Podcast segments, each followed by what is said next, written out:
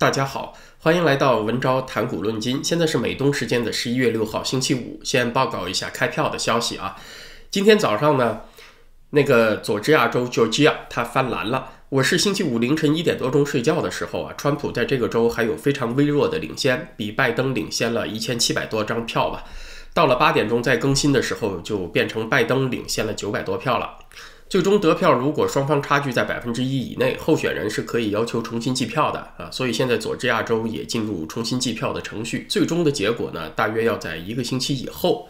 这个州是有十六张选举人票，要是都归了拜登，那比较确认的呢，拜登就可以达到二百七十张选举人票这个当选的门槛了。这个佐治亚州由红翻蓝的过程呢，是很标准的体现了本次选举的特点。就是一开始川普一路领先，然后到了开票的后期啊，就开始逐渐变了。这个佐治亚州呢，甚至是到了百分之九十八、百分之九十九的时候呢，川普的优势啊，呃，看起来好像还不太容易翻过来。但是，一进入这个时候啊，最后百分之二的时候，他那个开票的进度就变得非常缓慢。这个拜登的票呢，就一点儿一点儿进来，他的得票率呢，就一点儿一点儿往上蹭。啊，一直到十一月六号上午，在选举开始的三天之后，拜登的得票刚好反超啊，于是这个计票就结束了。这两天我是陆续收到一些观众朋友的反馈，今天早上就有朋友给我发来一篇文章，叫做《美利坚不相信阴谋论》，就是咱们讲的这个过程，不管多么可疑，那为什么阴谋论是不可信的呢？第一个理由呢，是说美国的主流媒体啊，它是有百年的信誉、严谨的作风，虽然偏左，但既不可能故意造假，更不可能联合造假。要是十年以前这么说呢，倒是可以啊。但是这个造假不一定意味着他自己捏造一篇报道出来，有可能是用他的信誉背书，去把一些阴谋论包装的很像模像样。就二零一六年。那个通俄门事件说俄罗斯是干预了那次总统大选，帮助川普上台。那请问他是不是阴谋论呢？虽然说外国政府干预美国选举这个事情很有可能是存在的，但是关键是川普和这个事情的联系啊，他到底构不构成通敌卖国呢？那不管是国会还是主流媒体啊，这个很多反川势力参与兴师动众调查了两年多，也没有找到证据。那比起这次邮寄选票的质疑，那我觉得通俄门更加像是阴谋论吧，啊！但是这并不妨碍主流媒体们众口一词的接纳它，而且是大篇幅的报道啊。所以呢，这样看起来，主流媒体其实并不排斥阴谋论啊。至于众口一词这个事情呢，它并不真的需要有一个类似于共济会这一类的阴谋组织来协调。呃，虽然也不排除可能有这样的联络人，但是呢，主流媒体他们共同的价值观，对于川普的憎恨，对于川普未来的这个措施给他们带来的威胁啊，这些方面的感受已经足以让他们建立起这种默契了。你像昨天傍晚，川普的记者会啊，多家电视台就直接切断直播，说川普在散布毫无根据的谎言。呃，都完全不给在任的美国总统说话的机会，都不让民众听到他的声音呢。呃，算很默契吧？还有脸书和推特这两天在加紧删帖封号，共同的利害关系已经足以促使他们之间有这样的默契了。因为媒体之间的做法是互相参照的嘛，他看见谁先做了，同样跟进就行了。呃，媒体圈的朋友都知道这种做事的习惯。那目前这个状况呢，倒是让我想起了一件事情，就是这次美国总统大选投票啊，就算最后全国得票率拜登会比川普高出一点，但是一亿六千多万投票选民当中，你看至少有接近一半吧，还是支持共和党的，就是持传统保守那个价值观的选民，而他们的声音呢，基本上很难通过主流媒体反映出来。主流电视台当中啊，福克斯新闻算是偏右，但是他的立场也相当不稳固的。把那个还没有开完票的亚利桑那州算成是拜登赢，这个事儿谁先干的呢？还不是左媒先干的，而是福克斯新闻先干的，他先做出这样的认定的。所以大家看这个庞大的传媒机器里面，严重缺少为传统价值观人群发声的渠道，这是一个非常严重的现象啊，朋友们。近年来，虽然说像我这样的自媒体人出来了不少，一定程度上呢打破了传统左派媒体的垄断，但是要知道，自媒体人他有先天的劣势，就是我们这样的人缺少重要的资源。我不会有记者团队深入一线进行采访，对吧？我也没有核实消息的渠道。我们说一件事情呢，要不然就是引用这些主流媒体消息的来源，要不然呢就没办法引用一些网友提供的消息，也就是我们感觉上像是真的，但是自己没有条件核实的消息，什么推特上来的呀，还有某位网友的自拍啊，给我们发邮件爆料啊，就这种。那这种渠道的消息来源呢，肯定是真假混杂。你只要发现一部分不真实的啊，就很容易的给文章给谁贴上一个传播假新闻的标签儿，今后对他嗤之以鼻了嘛。所以，我们这种自媒体出身的人呢，在关键大事上，其实还是脱不了草莽出身，还是很难转得了正。虽然有一定的传播利益，但还是缺少公信力。这种时刻，我就深切地感受到啊，传统力量这一边人虽多，在美国还是有一半的人，但是势却不重，就是没有掌握。真正厉害的家伙啊，缺少这样的杀手锏，呃，缺少这样的公器资源。那当然，这个市场上你说没有持传统价值观的媒体嘛？啊，也不是，也有一些。但是呢，在这个竞争当中啊，他们一直被左倾的主流媒体给边缘化。为了生存的需要呢，不得已也经常搞点不严肃的东西，什么惊悚新闻呐、小道消息这一类，来吸引边缘人群。嗯，要解决吃饭问题嘛？可是路一走偏呢，就走得越来越窄，就越不容易培养出公信力了。真正到这种关键时刻对决的时候啊，啊，你看社交媒体也屏蔽甚至封他们的号，自己的平台呢又没有多少人看啊，没有那么大的影响力，于是就干着急，没办法落于下风。每念及此啊，我还真的是非常痛心。所以说，咱们媒体的朋友，不管经营多么艰难呢，从第一天。一定要把路走正，要按照这个客观真实的标准要求自己，真的不能把自己搞成一个三流小报。第一天的坚守，就是为了最后这一天呐。嗯，有朋友问，嗯，为什么美国这么一个先进发达的国家，还搞出这么严重的计票争议呢？啊，我这话说的是比较委婉啊，他原话说的是，为什么会有这么大规模的舞弊呢？这也是反对。阴谋论的一个合理质疑，就是在一个高度复杂、高度分工精细化的社会啊，这个信息的回路有很多啊。你特别像选举这种事情啊，各方都盯着，有很多人参与。呃，你要搞阴谋呢，很难保证阴谋不走漏。你得通过一个非常庞大、复杂的系统去实施阴谋嘛？你怎么能够保证某一两个螺丝钉它就不拖出来呢？或者说就被？对手阵营派来的卧底给你爆料了呢，所以大规模的实施阴谋作弊，他觉得是很难的啊。那就目前的选举情况来看呢，我觉得主要问题是出在关键州的某几个大城市和某几个县，倒谈不上是全面的什么阴谋论的实施。比如在滨州，那主要问题就在费城。啊，现在看来是这样，就是尽管法院下了命令，但当地的选举机构仍然在抵制共和党的监票员进场。我在想，这种事情要发生的话，可不可以提出计票无效的诉讼呢？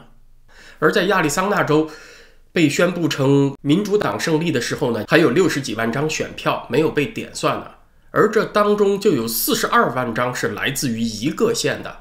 在这个佐治亚州呢，最后使得拜登以一千票出头的微弱优势反超啊，他也是来自于支持民主党的几个选区的邮寄选票，它是一点儿一点儿进来的啊，所以它并不是一个全面的情况，就是关键州的关键节点出的问题。那我的印象是这样，最后各州的情况是什么样呢？可能要等到选举结束以后来总结啊。因此，假如这次选举当中真的存在作弊的话，就目前的资讯来看，我觉得倒并不需要一个特别精密、特别庞大，还有中间结构特别复杂的一个系统来操作。那为什么这次选举显得尤其的乱呢？首先是邮寄选票本身就存在着漏洞，目前世界上仍然有一些地方是不接受邮寄投票的，比如台湾。咱们说这个投票的安全性，它主要来自于两方面：第一，要证明这个选票啊就是你本人去投的；第二呢，就是要确保你进入。计票箱的选票最后被点算了，如果说你去投票站投票，出示带照片的身份证啊和这个选民登记表核对验明正身，那第一个问题就解决了，确保投票的是你本人啊，这个票上反映的是你真实的意见。再来就是确保你投的票在票箱里面，在计票之前，这个票箱是被封存的，没有人去动啊。那第二个问题也就解决了。所以在票点投票啊，你这个人亲自出现去投票啊，舞弊的空间很小。说很小呢，也不是完全没有。比如以前台湾选举就出过这种情况啊，一到开箱计票的时候，突然间就停电了，黑灯瞎火，那么一会儿就有人往这个票箱里面大把大把的塞事先做好的假票，一会儿来电了，再一计票，某某候选人就胜出了。还有一种情况呢，就是有的时候投票和计票啊不在同一个地方，就要把这个投票箱运到专门的计票点去计票。那在这个运输过程中呢，就有可能发生意外，真的票箱就被调包了，被人偷走，换上一模一样的假票箱。啊，假票箱里事先就装满了填好的投某个候选人的假票。那这也是一种舞弊手段。虽然说还是有一些风险，但相对来讲啊，去票点投票作弊手段是很有限的，只要不停电。开票之前，这个票箱封存不动，不得已移动的时候呢，也有一堆人盯着监督，还是很少有机会下手的。但是大家对比看这个邮寄选票，从它发出去到收回来，整个过程都在人们的监督之外，那它可能出问题的环节就很多了，十个、二十个环节都不止。能作弊的手法呢？也是一百种都不止啊！比如有这个身份信息不明确的，有别人代签名的、签假名的，有在这个发信日期的邮戳上做文章的。你让我去一一列举可能出哪些问题，我也没办法给你列举完。再来，有一种情况呢，就是民主选举的基本原则是一人一票嘛，但是这里的人呢，指的是合格的选民啊。有一种常见的舞弊形式呢。呃，就是在很多国家都发生过，就是让不合格的人去投票。比如你年龄不够十八岁啊，你根本就不是本国公民，或者是你是罪犯、有精神病的，都让你去投票。甚至呢，把死人都弄出来冒用他的名字去充当选民的。比如昨天内华达州就有一个支持共和党的老年妇女就讲了这么一段遭遇，就说她去票站投票的时候啊，工作人员告诉她啊，你已经投过了。啊，不能重复投，但是他说我没有投过票啊，就是说有人盗用了他的地址、个人信息，帮他填了选票去投了。那他说他有同伴呢，也遇到了类似的情况。那么这种个案不断被曝光，有肯定是有的，问题只是它在多大范围内存在。还有一个很常见的反馈意见啊，也是反对意见，就是说邮寄选票，你说这么大问题，那么大问题，为什么以前没听说出这么大问题啊？以前没出这么大问题呢，并不证明它不存在，只是没有影响大局，所以没有被那么较真儿。但是要知道，以前也没有出现过这么大规模的邮寄选票啊。二零一二年，邮寄选票占总体选票的比例是百分之十八点五，二零一六年呢是占百分之二十点九，而今年申请邮寄选票的就有八千多万人，一下子放大了很多。往届呢也没有出现过这种情况，就是对一位候选人，另外一方有如此强烈的憎恨情绪。说这个完全没有出现过邮寄选票妄图翻盘的情况呢，也不是啊。一八六四年林肯竞选总统连任的时候就出过一次，只不过呢那一次图谋被发现的比较早，没有得逞啊。这个故事呢咱们今后再讲，先挖个坑以后来填，否则今天没那么多时间了啊。邮寄选票。它的一个漏洞呢是整个过程在人们的监管之外，另外一大漏洞呢就是截止日期。有些州是接受十一月三号以后几天陆续到达的邮寄选票也算是有效。宾州、佐治亚州、内华达州都是这样啊。川普呢要坚持的也是这点，他就说你邮寄投票就邮寄了吧，但是呢得在十一月三号这天出结果。以前呢也确实没有哪次。说这个大选结果拖到投票日以后好几天才出的，接受迟到的邮寄选票带来了一个问题，就是对于有心舞弊的人来说呀，假如选举当天就要出结果的话，增加了他作弊的难度。他不知道要造多少假票才够，对吧？多了穿帮，少了不起作用，那也是从另外一方面抑制了这个舞弊的动机。这也是一部分原因吧。以前虽然有邮寄选票，但是没有影响大局。但是呢，你拖个好几天再出结果就有问题了啊，因为有心舞弊的人，他可以根据已经开票的情况来算，还差多少，我后面几天再给你造多少假票。大家明白这个意思吧？所以现在的情况是，本身这个邮寄选票没办法监督，就有很多问题，然后你又要拖这个计票的时间，这个漏洞啊，在理论上它就变得非常大了。那么，为什么这个邮寄选票漏洞如此之多，还要这么干呢？啊，就如那位朋友的疑问啊，为什么会发生这种情况？很遗憾，按照美国的宪法，选举事务是各个州自己去安排的，属于州权啊。川普即使打官司，最高法院也没有办法说废除邮寄选票这种形式。最高法院他没有办法做出违宪的裁决。美国建国的时候，他就是这个体制，那是因为那个时代全民道德水准比较高，几乎全民信仰基督教，社会诚实指数很高，民众和政府之间的信任度很高。国父们知道自己的制度并不严密，但是你要严密起来呢，监管成本就会很高，就需要非常庞大的政府。呃，国父们觉得也没有这个必要啊，不严密也就这样了。现在看起来呢，川普却是非常不乐观，他要打官司。打官司呢也有路可走。这次的计票争议有一个特殊情况，就是那几个关键摇摆州啊是共通的，他们的州长是民主党人，州议会却掌握在共和党手里面。威斯康星州、密西根州、北卡宾州都是这种情况。那么，这个选务的具体安排呢，是州政府做的。某些做法呢，就可能涉及到事实上他改变法律了，但是他没有通过州议会啊，于是呢，就侵犯了议会的权利，有这种嫌疑。川普发起诉讼呢，他一个争取的方向就是希望最高法院裁定这些州政府的做法，民主党政府的做法是侵犯了州的立法权。那么就是非法。既然是非法，那么由非法来的选票呢，就不能够在计票范围之内啊，也就是过了选举日迟到的选票就有可能被排除在外。他希望达到这种结果。你说要一张一张回头去核对邮寄选票啊，哪张邮寄选票的邮戳日期是假的？明明是十一月四号寄出来的，它盖成了十一月一号或者二号，或者哪张的签名有可能是别人代签的，和这个人的本人签名不一致，要一一去核对是没有办法做到的啊。那这一年全国就别干别的事儿了，光这个事情就忙不过来。所以呢，只有通过最高法院的裁决去判定某一类的选票不可接受。这个裁决要是在一月二十号这届总统任期结束之前就下来呢，不管谁胜诉了，就不可能再翻盘了，是最终裁决。但是这个官司要到时候打不下来怎么办呢？那就得在一月二十号之前由众议院来扮演仲裁者，众议院。来选出一个总统，但是这种选举呢，它不是按照众议员一人一票，而是按一州一票，五十个州那就是五十票，而不是四百三十五席众议员这个数量的票数。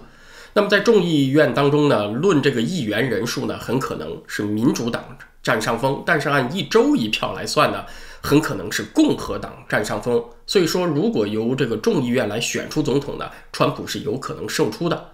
啊，所以总结一下呢，现在对川普来讲就是两条路，一条路呢就是在最高法院把官司打赢，把迟到的选票排除出去，关键州重新计票；另外一条路呢就是官司拖着，通过在众议院的刚才所讲的这种选举形式，叫做 contingent election，就是全变选举，把它选出来。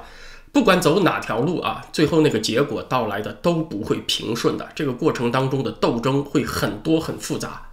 不管出现哪一种结果，另外一半人都会很难接受，所以接下来这段时间呢，应该会有很多大起大落的过山车要坐。观众朋友们呢，也得系好安全带。我今天回头查了一下啊，美国历史上一共出现过五次选举危机，就是总统选不出来，选举难产，或者说选出来的总统另外一边抵死不接受。所以我觉得朋友们也不用那么恐慌绝望，在历史上它也发生过。那五次总统选举危机，除了1860年那回选出是林肯，导致了第二年的南北战争，另外几次啊，另外四次都是通过双方的妥协和平解决了。那么这一次能走到哪一步呢？有没有妥协的空间呢？这其实是我这两天在想的另外一个问题。很多人是不能够接受川普的粗鲁，还有他的暴躁激进。其实这也是我对川普相当不满意的地方，就是他做的很多事情方向是对的，但是他做事情的方式把很多中间派选民推到了极左派啊，人家实在不能够接受他。但是同样也有很多人无法接受拜登家族的腐败嫌疑。